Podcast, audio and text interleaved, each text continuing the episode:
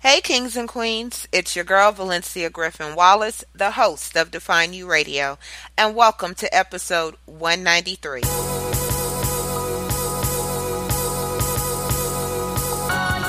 Welcome to the Define You Radio podcast, where class is always in session. Get ready for the life lessons, tips, and stories to help you define your life.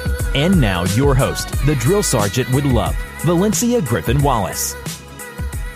On today's class, I get the chance to interview Maisha Gilliam L. She's a wife, mother of six, best-selling author, and also an advocate against domestic violence and childhood molestation. She shares with us how she was given a second chance at life after having her heart stop for not one, not two, but 16 minutes. It's an interesting episode. But before we get into today's episode, I wanted to make sure I tell you, Queens, about something I am truly excited about. It is going down Queen like at the end of May, the Move Retreat. You know, last year we had the Move Experience Conference in New Orleans. Now we're having the Move Retreat. We are limiting it to a select number of queens to make sure we all get what we came for. It is a weekend of refreshing, connecting, and growing spiritually, professionally, most of all personally. We would love to have you come out and join us in the beautiful Jacksonville, Florida, May 31st through June 2nd. For more information, just go to my website, valenciagwallace.com slash events or bit.ly slash move retreat. Okay, enough about that. Let's dive headfirst into this great interview with my Miasha Gilliam-El. Pens and papers ready. Class is now in session.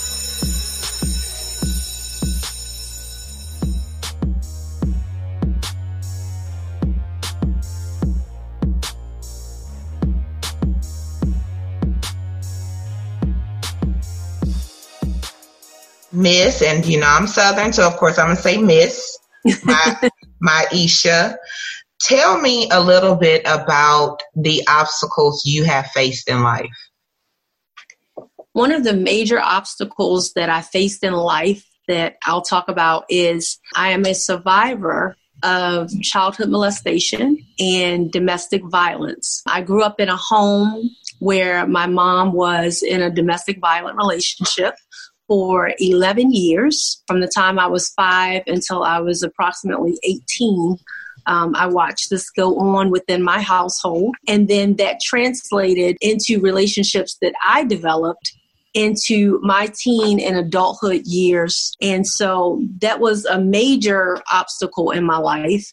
And then the second obstacle, major obstacle that I faced in my life was in 2012 when I experienced pregnancy induced cardiomyopathy. My heart stopped for 16 minutes. Um, they pronounced me and were about to take me to the morgue, and I heard the Lord say, Not yet. And hmm. three days later, I was waking up out of my um, coma. We're, we're definitely going to get into pronounce it for me cardiomyopathy. Yes, cardio. I said it right. Yes, but I want to kind of rewind and go back to your childhood um, and watching your mom be abused because I know now you are an advocate for domestic violence and childhood molestation. Watching your mom go through that tell me if you could kind of go back in your childhood mind and what did you feel? Did it become normal or did it always seem like this isn't right? For me initially um, since it was a new environment for me um, because it was a new boyfriend at the time for her it was i was a little confused because he started out being like a romeo being really nice, being pleasant, you know, being kind of the best stepdad ever, showing me different things, teaching me different things. And then it was like a Dr. Jekyll and Mr. Hyde. So when him and my mom were alone, he would become a totally different person. His demeanor would change, his attitude would change, his voice would change, he would be yelling.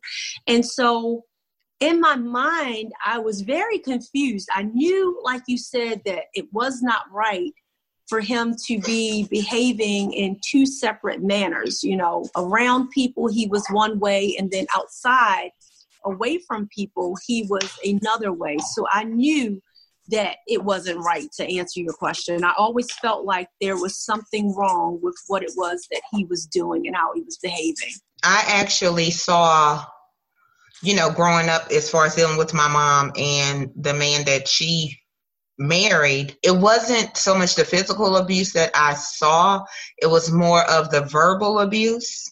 Yes. And I'm the oldest, so I was very protective of, you know, my mom and my baby sister. And soon as I got tall enough, they were either he was pushing her or something. My mom was real short. And I just remember like standing up to him and telling him, I'm not scared of you. And that was a defining moment definitely in my life is to right. how to say you're not scared even when you really are right that's powerful because so few people are able to actually do that um, they remain at a, in a state of fear when it comes to um, the oppressors and the abusers because they don't you know you can't read them you don't necessarily know what their reaction is going to be from you standing up to them. So that's a huge deal being able to stand up to them and let them know I am no longer in fear of you. Um, mm-hmm. you are not in control of my life and in what goes on around me anymore. I'm taking back my power. And a lot of times they have big issues with. Did you and your mom ever have a conversation? My mother, unfortunately, suffered from alcoholism, and I truly believe that a lot of her childhood is the reason why she suffered from alcoholism. But I also believe that that is a lot of the reason why she continued to go to these type of relationships. My mother was very private. She was an authoritarian parent, parent, which means that, you know, you listen to what I say, children are to be seen and not heard. So she would never discuss the things that were going on as far as her relationship with me because she felt as though it was none of my business. I always wanted to ask why she stayed. I always wanted to ask why she got into the situation, but I was always fearful that you know, I would get into trouble or she would think I was being disrespectful. So I never said anything, not even when my mother was on her deathbed and had stopped drinking. I never ever approached her or felt safe enough to approach her with asking her that. I thought it would embarrass her or humiliate her or make her angry. That's interesting that, you know, you said your mom was an, an alcoholic and dealt with domestic violence. My mom was a drug addict. You know, she was killed when I was 17. So when she died, she was she quote unquote still being an addict. Right. But I but I asked her um in fact roughly about three weeks before she died, like, why don't you stop doing this? I had a very contentious relationship with her husband, but by that time they had separated. Yes. And I remember, you know, I made her make a choice. I think I was in eighth grade.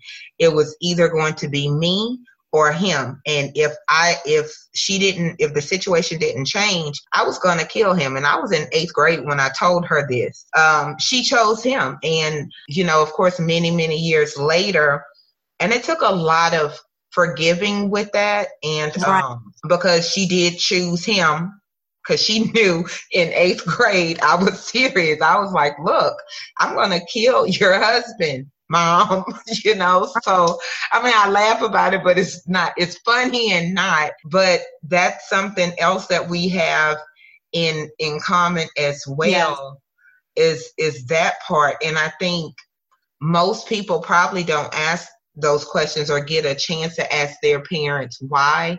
Mm. But when my mom died, I got her journals from a stint she did in rehab. Oh wow. And I and I praise God that I got it because I was able to read and understand how yeah. the addiction started. Yes.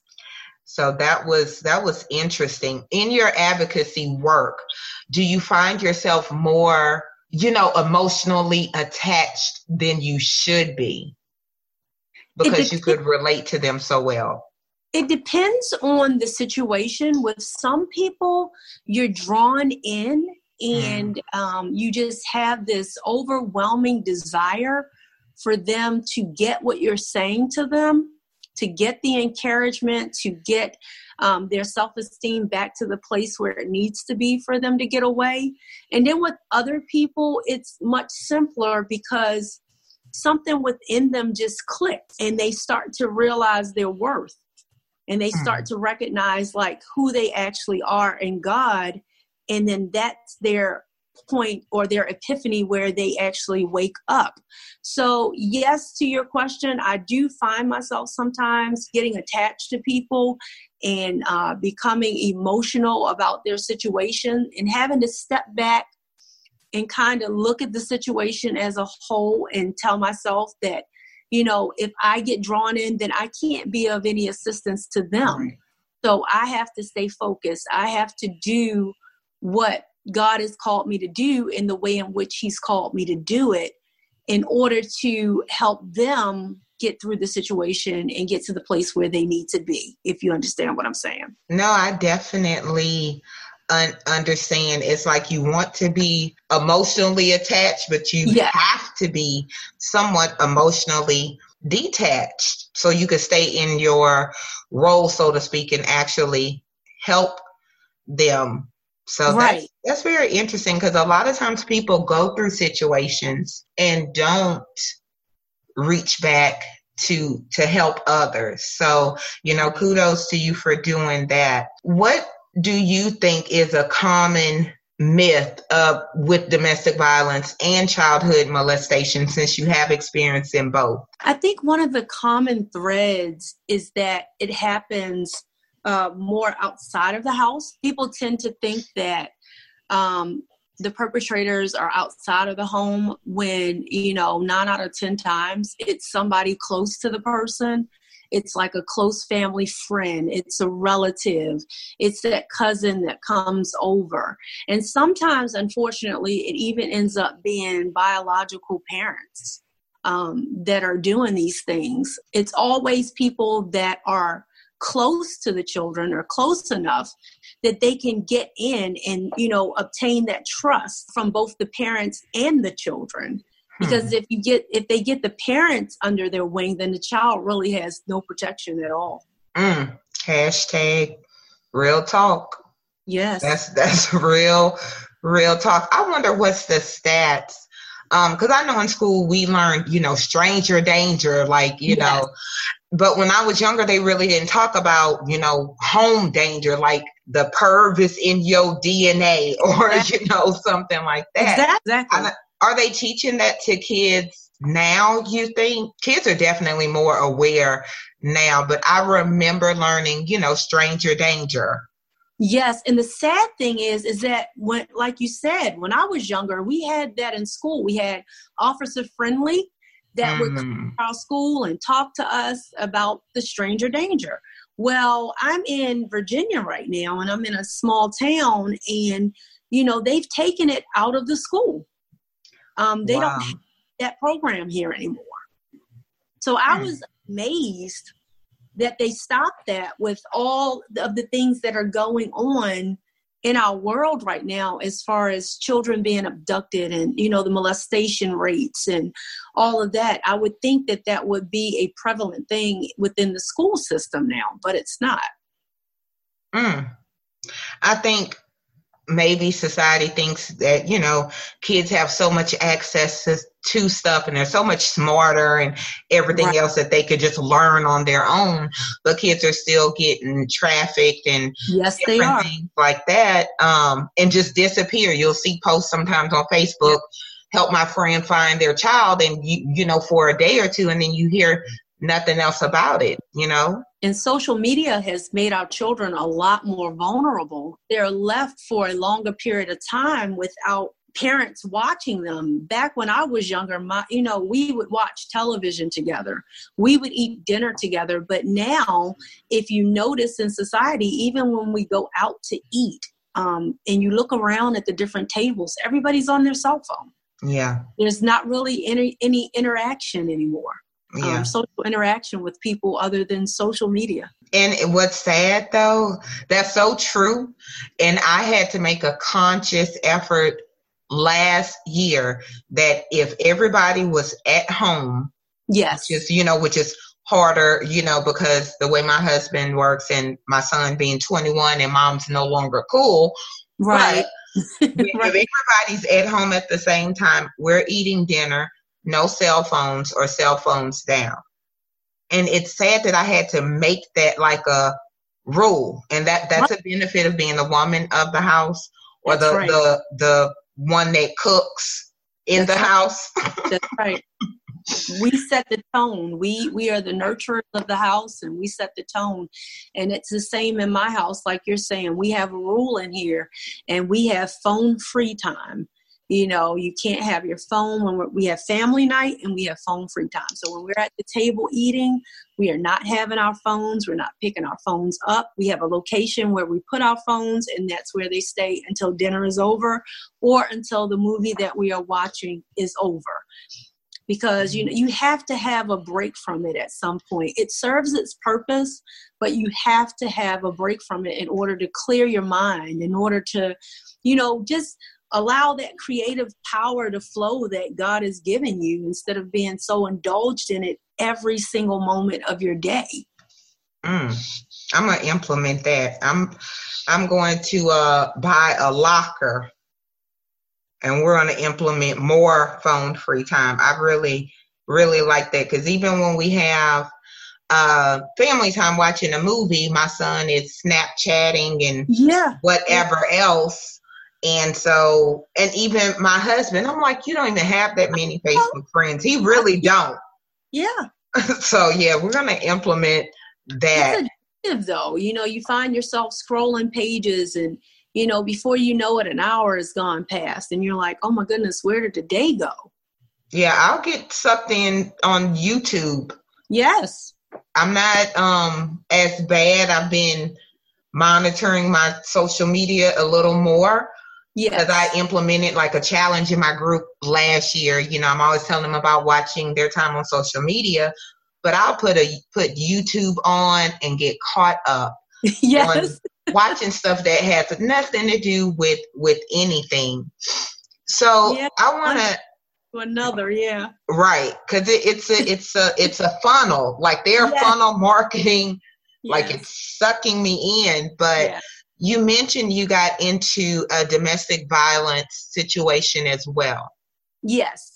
Tell um, me a little bit about that at the age of 14 was my first occurrence with it you know hmm. you you find a young man that you really think likes you and so i wasn't the most popular kid in school i was considered what we used to call a nerd mm-hmm. so to have this hip kid liking me was just like totally uh, it just blew my mind that he even had an interest in me. So i um we started dating and, and the first thing is that we were 14 i was 14 right. he was 16 years old. And so he invited me to come and eat dinner at his house. And when i showed up to eat dinner at his house i think i may have said something to make him upset and before i knew it he had taken his belt off of his pants like he was going to hit me with the belt wow and i'm like now thinking about that, that at 16 years old, he was already starting with this behavior. Hmm. You know, so I was like, we really, really have to watch and be mindful that though we may think they're children, we have to wonder what these kids are seeing at home. Yeah. And what they're being involved in at home. Because then that, for me, led to another relationship. And then it was like a vicious cycle to the point where when I was 21, I was in a long term relationship um, with someone. Five years I stayed in that relationship being abused. And it was because my self esteem was not where it needed to be. I really didn't know who I was. And mm. I grew up in a house looking and watching my mother accept it and so at some point, I began to feel like this is what a normal relationship is. Right. And so I had to retrain myself and, and my thoughts on what love was. Hmm. Which was pretty difficult. Wow. To know that you experienced it that young and i think mm-hmm. maybe now more people talk about you know teen dating violence that's the term that yeah. they're they're using but it's domestic it's just violence period yeah. um and kids do see a lot in in their home and it's hard when if nobody around you has a happy healthy relationship and you only see it on tv you think in reality that doesn't exist right and that's absolutely sad, uh, but very, very true. Did you find yourself suffering from P- a form of PTSD when you got out, when you got free from the domestic violence relationships? Oh, yes, ma'am, definitely. Um, and that's one thing that a lot of people don't talk about or acknowledge. Yep um, they just associate that with like uh, military and you know uh, psychological disorders from people like anxiety and things like that they don't associate that with domestic violence and childhood molestation hmm. and if you really think about it it's a huge part of molestation and domestic violence because when you get into another relationship a healthy relationship with somebody else some of those things come back to haunt you that you think you have gotten rid of. Somebody may touch you a certain way, not meaning you any harm, and a flashback will come to you. You'll jump, or somebody will yell or raise their voice at you, and you'll find yourself cowering in a corner somewhere. Mm-hmm. And you mm-hmm. thought you had gotten over these things. You know, they're still laying dormant within you. A lot of times, victims don't address the issues or they don't get help for the issue because they're embarrassed. They're mm-hmm. embarrassed mm-hmm. that people are going to say, "Oh, well, you wanted it, or you could have, you didn't have to stay. You could have just walked away," because most people aren't educated enough as far as the topic is concerned. They just go off of what they hear in society, and the societal norm is you can just leave. You can just right. walk away. But most people don't realize that that is the point when you are the most vulnerable. That is the point when you are in the most danger, is when you tell a perpetrator that I am leaving you. Because at that point, they have nothing to lose. They have nothing to lose. So now I'm going to lose you. Okay, I'll lose you then now I can attempt to take your life, or now I can attempt to really harm you because you're going to leave me anyway. And when you have children and when you don't have a plan in place, and this is what I tell people you need to have a plan in place and you need to make sure that you are safe. Mm-hmm. It sounds good to say just leave, but it's not a safe thing to tell people, especially when they have nowhere to go, no resources, because then they'll end up back with the perpetrator again because he's the main source of income, he's the provider of the family, He's threatening the children. He's threatening to take the children because you don't have the finances to take care of them. So we have to begin to educate in our communities as far as this so that people can, you know, think about it and be able to actually help people that are in the situation without being judgmental and making mm. them feel 10 times worse than what they already feel. You you hit so many nails on the head with that because people don't talk about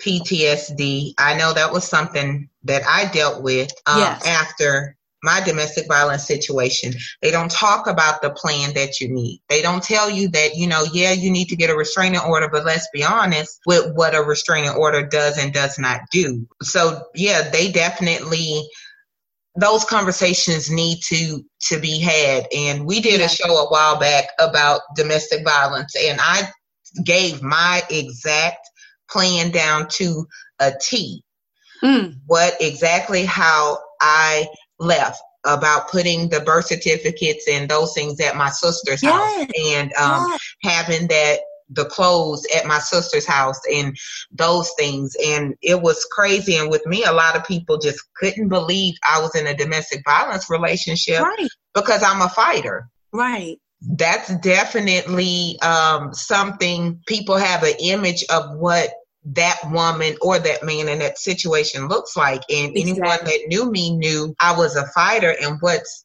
crazy because my son is 21 and he was roughly about one or two then. Even now, sometimes, and I was in that relationship maybe about two years, give or take, and it just it seemed like longer than that. Even now, I every now and then I will battle guilt. Yes. From yes. having my son yes. there Yep. My and, son still remembers mm. the things that went on. And my son is, my oldest son is 25 years old now. And there are times when he'll say, Do you remember? You know, and, and sometimes you find that guilt trying to creep back up on you. Yeah. You know, and I've had to apologize to him for actually having him in that situation. And there are so many times that I've prayed, Lord, please don't let this have had an impact on him to believe that this is the way that women are to be treated, you know, because that age is like a prime age where they're absorbing everything and learning everything. And my son was like two years old. And like I said, I stayed to, for five years. Yeah. So that had a huge impact on him. He didn't see the fighting all the time, but he felt the tension, right? That atmosphere. Wow. Thank you. Thank you for sharing that because a lot of people really aren't honest about that part, the the after shocks long after you've left the earthquake oh, area. Yeah. yeah. So thank you for sharing that. So I want to talk about your pregnancy induced cardiomyopathy. Number one, what is that? Yes. uh, that's, that's a disorder that's called the silent killer. And it's mm. known as the silent killer because you usually, the, the women don't usually have any signs or symptoms or anything to allow you to know that something is about to happen. Um, this is where your heart enlarges everybody's heart enlarges because of the increase in blood flow when you're pregnant, but your heart forgets to go back down to its normal size. So it becomes enlarged. And when it becomes enlarged, it begins to malfunction with its pumping process. And it begins to just pump blood too quickly throughout your body mm-hmm. causing you know fluid to back up into your lungs which is very dangerous and that's what happened to me i had um, pulmonary edema which my lungs filled with fluid and i just could not breathe mm. and this happened to me so suddenly i wasn't sick i wasn't feeling anything wrong with me. I was, you know, two days postpartum after having the baby, and I had no clue that anything was wrong or that anything was about to happen other than my blood pressure was a little bit elevated when I left the hospital. And that was it. Wow.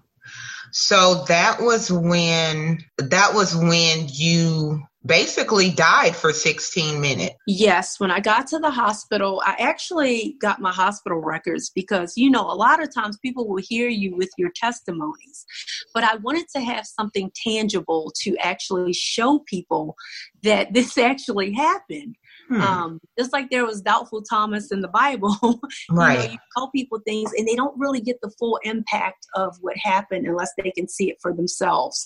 But when I got to the hospital, my blood pressure was literally in the 200s. That was stroke level, but I was hmm. still awake during the whole process, but I was breathing like a fish, as if a fish, when you take it out of the fish tank and you, if you would just let it flop around. Yeah. So I was gasping for air, and each gasp for air was lessening um, the functioning of my heart. So it was killing my heart. And uh, when I got to the hospital, it was so chaotic because here I am, this 37 year old woman with five children, and most of my friends work in the ER because they're nurses, and it's a local hospital. So it's so chaotic. They're calling a code and they're calling in that I'm coming. And when I get there, they're debating about what to do because it's such a crisis, it's such a serious situation that half you know like the respiratory therapy department wanted to put me out you know put me under anesthesia and have me resting because they thought it was inhumane to keep me breathing like that well the doctor didn't want to do that and because he didn't do that what ended up happening is i ended up blacking out So, you know, I started foaming at the mouth because all of the fluid just came from my lungs. Mm-hmm. I, I was basically drowning on the inside. And so they ended up having to intubate me or put me um, on a ventilator for three days. So I was on that ventilator after my heart stopped and, you know, for three days. And here I am. I had a two day old baby that I was nursing. And so my husband was by himself. We had no plans made for anything. And we didn't think anything was going to happen. So we were just, he was just at a loss. He was like a basket case. Hmm. We have, you know, virtually all of our families in Baltimore, so it was it was chaotic. And my sister was pregnant at the same time. She was eight months pregnant as this was happening with me. Hmm. And she was in Maryland, so she had to travel here at eight months pregnant. My son was away at school at Averett at the time. He had to leave classes and come here. So it was very chaotic. And meanwhile, I'm out in a coma and I don't have any idea what's going on. They didn't declare you, right? Because, like, for them to, like, declare you, like, your heart and your brain function stop. Right. Okay. See, I, right. I, I watched enough um, shows. I think right. I understand. Said that they called him in. They actually called him in the room to, and they told him it was to say goodbye to me. So they had mm. taken all of the tubes out, you know, they had taken everything off or whatever, and they had told him to come in and say goodbye to me. And he said he came in and he prayed with me, and he said he was crying so hysterically. He, he was amazed that he could even get a prayer out.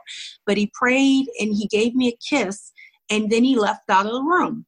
And so when he left out of the room, he said that about maybe 10 minutes later, they came running out of the room and telling them, okay, we're going to take her to the intensive care unit because we don't know how, but her heart started back up again. So they were all in shock because they had just told them that my heart had stopped and that they were no longer going to do um, CPR or try to revive me or do any of that anymore. They witnessed a miracle. And at 16 minutes, at four minutes, the depletion of oxygen to your brain literally makes you brain dead. And you mm. have lack of oxygen to your organs, it kills your organs. And I had none of that. Wow. I had none of that. God protected my body and my mind. I had none of that to happen. Wow. Again. did you did you detail that like did you write about that journey yes i did i have been praying and god put on my heart the story of Lazarus. Mm. And I actually did um, a sermon at my church on Lazarus. And, you know, making that transition because there were a lot of things in my life. There was a lot of fear during that time in my life that I was struggling with. There were a lot of things that God was telling me to do that I was not doing at the time.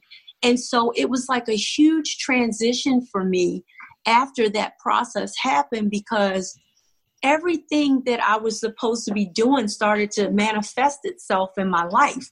Mm. And it was just amazing. I can remember um, I got out of the hospital. The other amazing thing is, after all of that, in three days, I woke up and they took the ventilator out.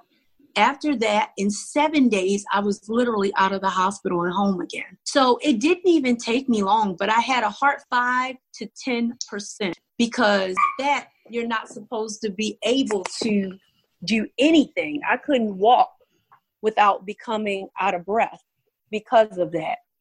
Hmm. So, you know, it was just amazing in itself that I was still able to come home with that like that. They usually I was so shocked that they let me come home like that. Right. Without but they did. They sent me home. Wow. What so that that was your second chance of life did you come yes, back like yes, uh more of an appreciation like okay i'm going hard because i is apparently it's not time for me to go home like what was your mindset and what are some of the things that you did with that second chance i felt so honored and so blessed god gave me a second chance i mean i was so overwhelmed with emotion because I, I was just when I, when I read my papers, I was just so overwhelmed because people don't survive things like that. Right. They don't survive. And the fact that I woke up and that I was able to still have my right mind, to not come back in a in a crippled state or handicapped in any way or suffering from any kind of uh, major diseases or disorders. I was just so thankful that I promised God that when I came back, whatever He had for me to do, that's what I was going to put all of my energy and all of my effort into doing. And uh, the first couple of nights that I was home, he gave me the idea of my cupcake business. I mean, it was like a download hmm. coming to me. The business name, Herbal Delitz Cupcakes, the flavors that I was supposed to do, how I was supposed to make the cupcakes, and I had never baked a cupcake in my life. Wow. So you, it was a download from God and an idea directly from Him. Then I was afforded the opportunity to become an author. And the way that that happened was just amazing. A friend that I hadn't talked to in about three years called me up with Nikki Woods on the phone. And of hmm. course, I didn't know who she was at the time. And uh, when she afforded me the opportunity to be a part of the anthology without even a second thought to it, I was like floored because I was like, God is just opening doors and He's just waiting for my yes. He's yeah. opening these doors and He's waiting for my yes. And whereas though before I was so fearful of going forward and walking out my purpose, now I was like, no, I get it, God. I am going to give my yes. I'm going to follow through with what it is you said for me to do, and I'm going to give my yes. And once I did that, opportunities just started open up over and over and over again. I did the second book and then my third book, and then I was able to collaborate in a poetry book. And so it has been a wonderful, wonderful, wonderful journey um, since what happened to me. The trauma and the obstacles have made me um, the person that I am today, and I wouldn't have it any other way. Because without those obstacles that I faced in my life, I probably would still be that fearful person that didn't want to move forward with what God was calling me to do. It just took that nudge, you know, and that experience for me to say, This is the life that God has given me. I need to live it to the fullest and I need to bring Him glory not bring myself glory through the things that I'm doing, but I need to utilize these things to bring Him glory and to help other people, to help bring other people to the knowledge of God and to the fact that we don't have to walk around fearful as believers. We are entitled, we walk in power, we walk in authority. You know, we are made in His image and in His likeness, that there's nothing impossible for Him you know, as long as we put him first, he'll give us our heart desires and add things onto us that we desire.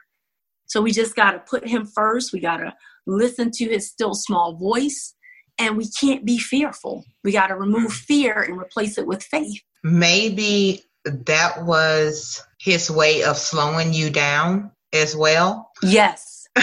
Because, you know, I had to, I haven't had an experience anything nearly like that, but I realize that, you know, a lot of times we say we don't, you know, people say they don't hear God or they pray about something, but we're still going, going, going. We're not slowing yeah. down enough to hear the answer. Until, right. and if we don't slow down, something will happen to shut us down. Mm-hmm.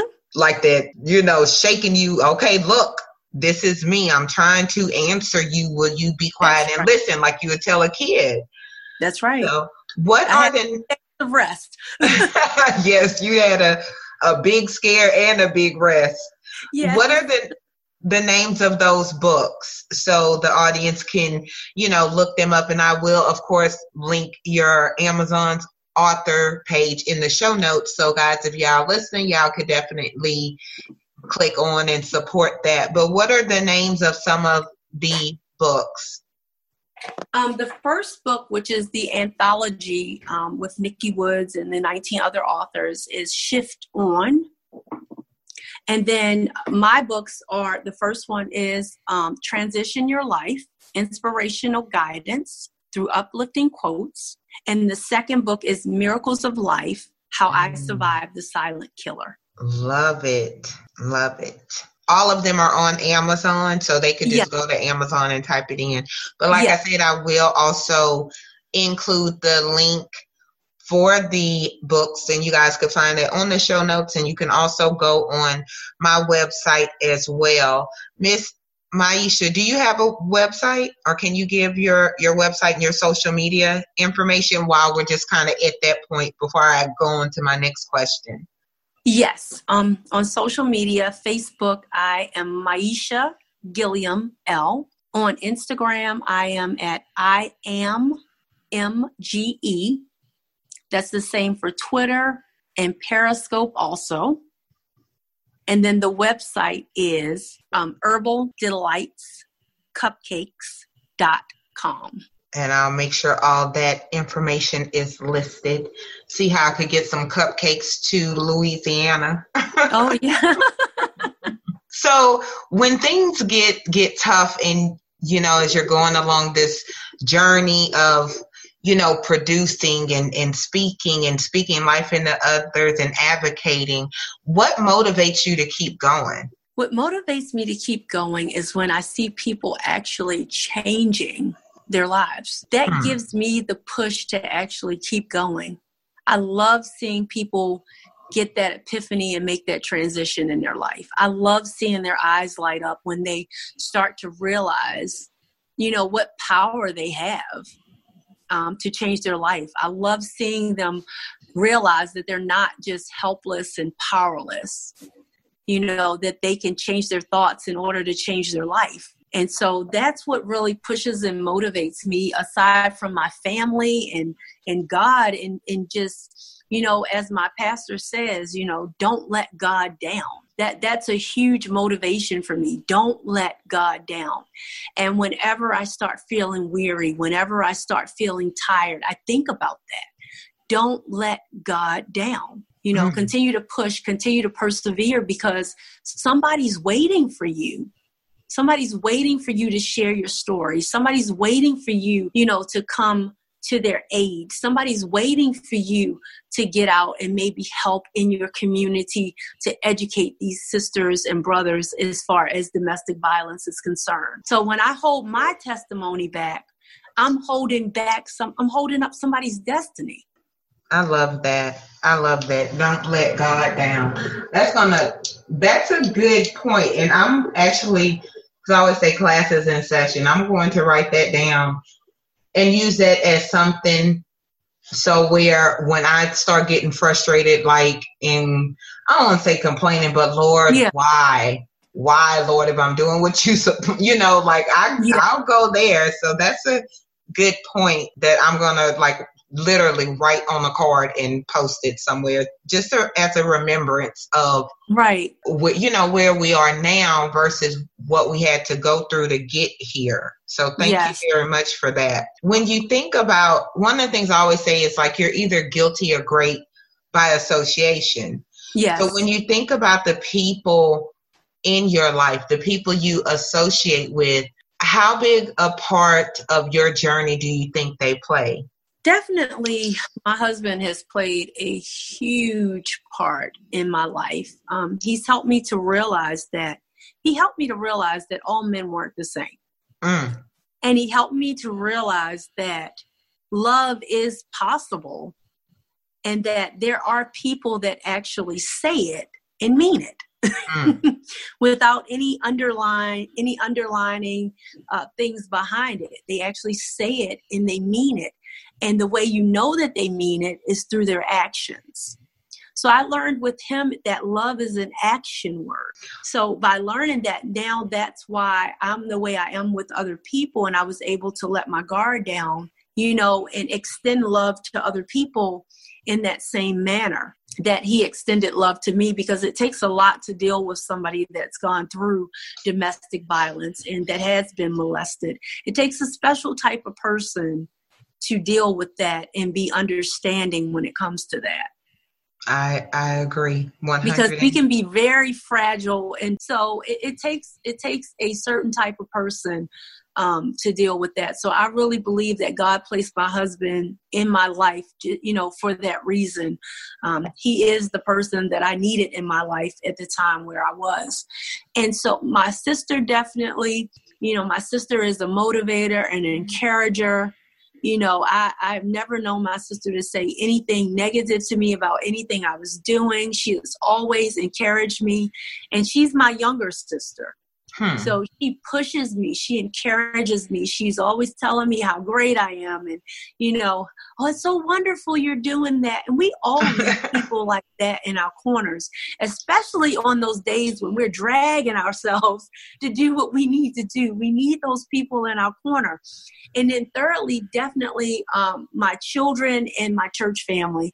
Um, when when my incident happened in 2012, they stopped what they were doing.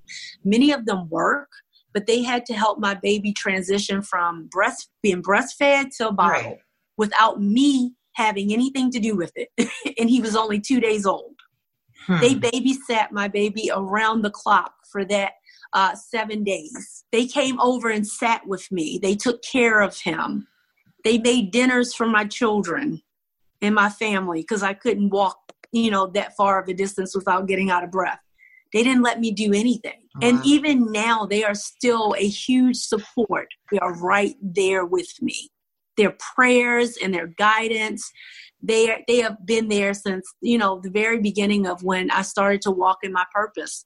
My pastor's yeah. wife gave me my first book about fear and how not to be fearful and how to walk in my destiny.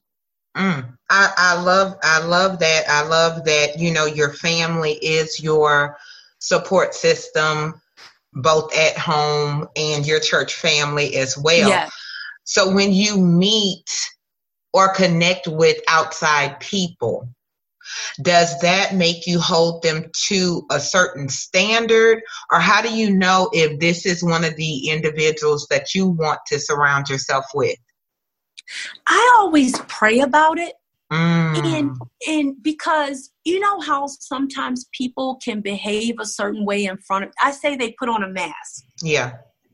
And then as you get to know them, that mask starts to come off because nobody can pretend but so long.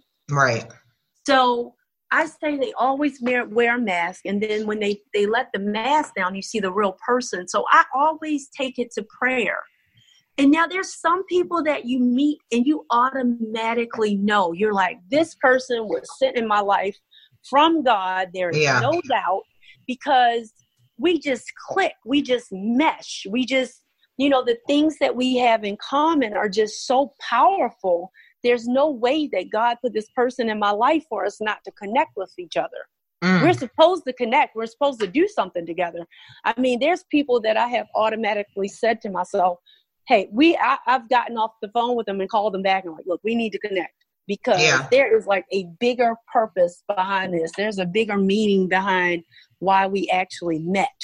you know what I mean? Yeah. And I seriously feel like you're one of those people because I haven't talked to anybody in a long time that I've had so much in common with. Thank you. So it is like so amazing. I don't believe in coincidences. So it's just so amazing to me how many of the things we have in common. It's just amazing. I, I agree 100 and that's one one thing I tell people all the time. I think um, it was the beginning of 2018 or sometime in 2017 I just literally started praying for connections you know yes. um, because we pray about everything else and the last thing we think about is that part and right. so um, i noticed people dropped off yeah. and, and then but it was it was replaced by people that i knew was sent you know right. Right. and um so yeah we're definitely gonna have to stay connected after this this interview yes one question yes what do you wish you knew from day one? I wish I knew who I was from day one. Mm. It's the biggest thing. I wish I knew who I was because if I knew who I was, I could have gotten started a lot earlier on following God's purpose. Wow. And on that note, we're going to end with a personal quote from Miss Miasha. Miasha. Yes. Look, I, I've been saying it right this whole time. so tell us your personal quote. Okay. And pers- why that's your okay. personal quote. My personal quote is How your life begins is not how your life has to end. You can always turn things around and transition your life today. If you change your thoughts, you can change your life. And that's my personal quote because I truly believe that our thoughts are our biggest hindrance. And if you begin to look at things through a different perspective, then you can change any situation, any circumstance, any obstacle that comes up in your life just by changing the way you're thinking and looking at, looking at the situation. And that's where the mic drops. Guys, you have heard a great discussion today on second chances. And for me, one of the main things that stick out the most is don't let God down. That's what I want you guys yeah. to reflect on in tonight's show. So make sure you connect with our guest, Miss Miasha Mimi Gilliam-El. Her information will be posted. And let us know your opinion on this show. You can get in touch and join the conversation on our Facebook page or Instagram for Define You Radio. And with that being said, everybody have a great day. Pens and papers down. Class is over. Yay! Yay! That was awesome.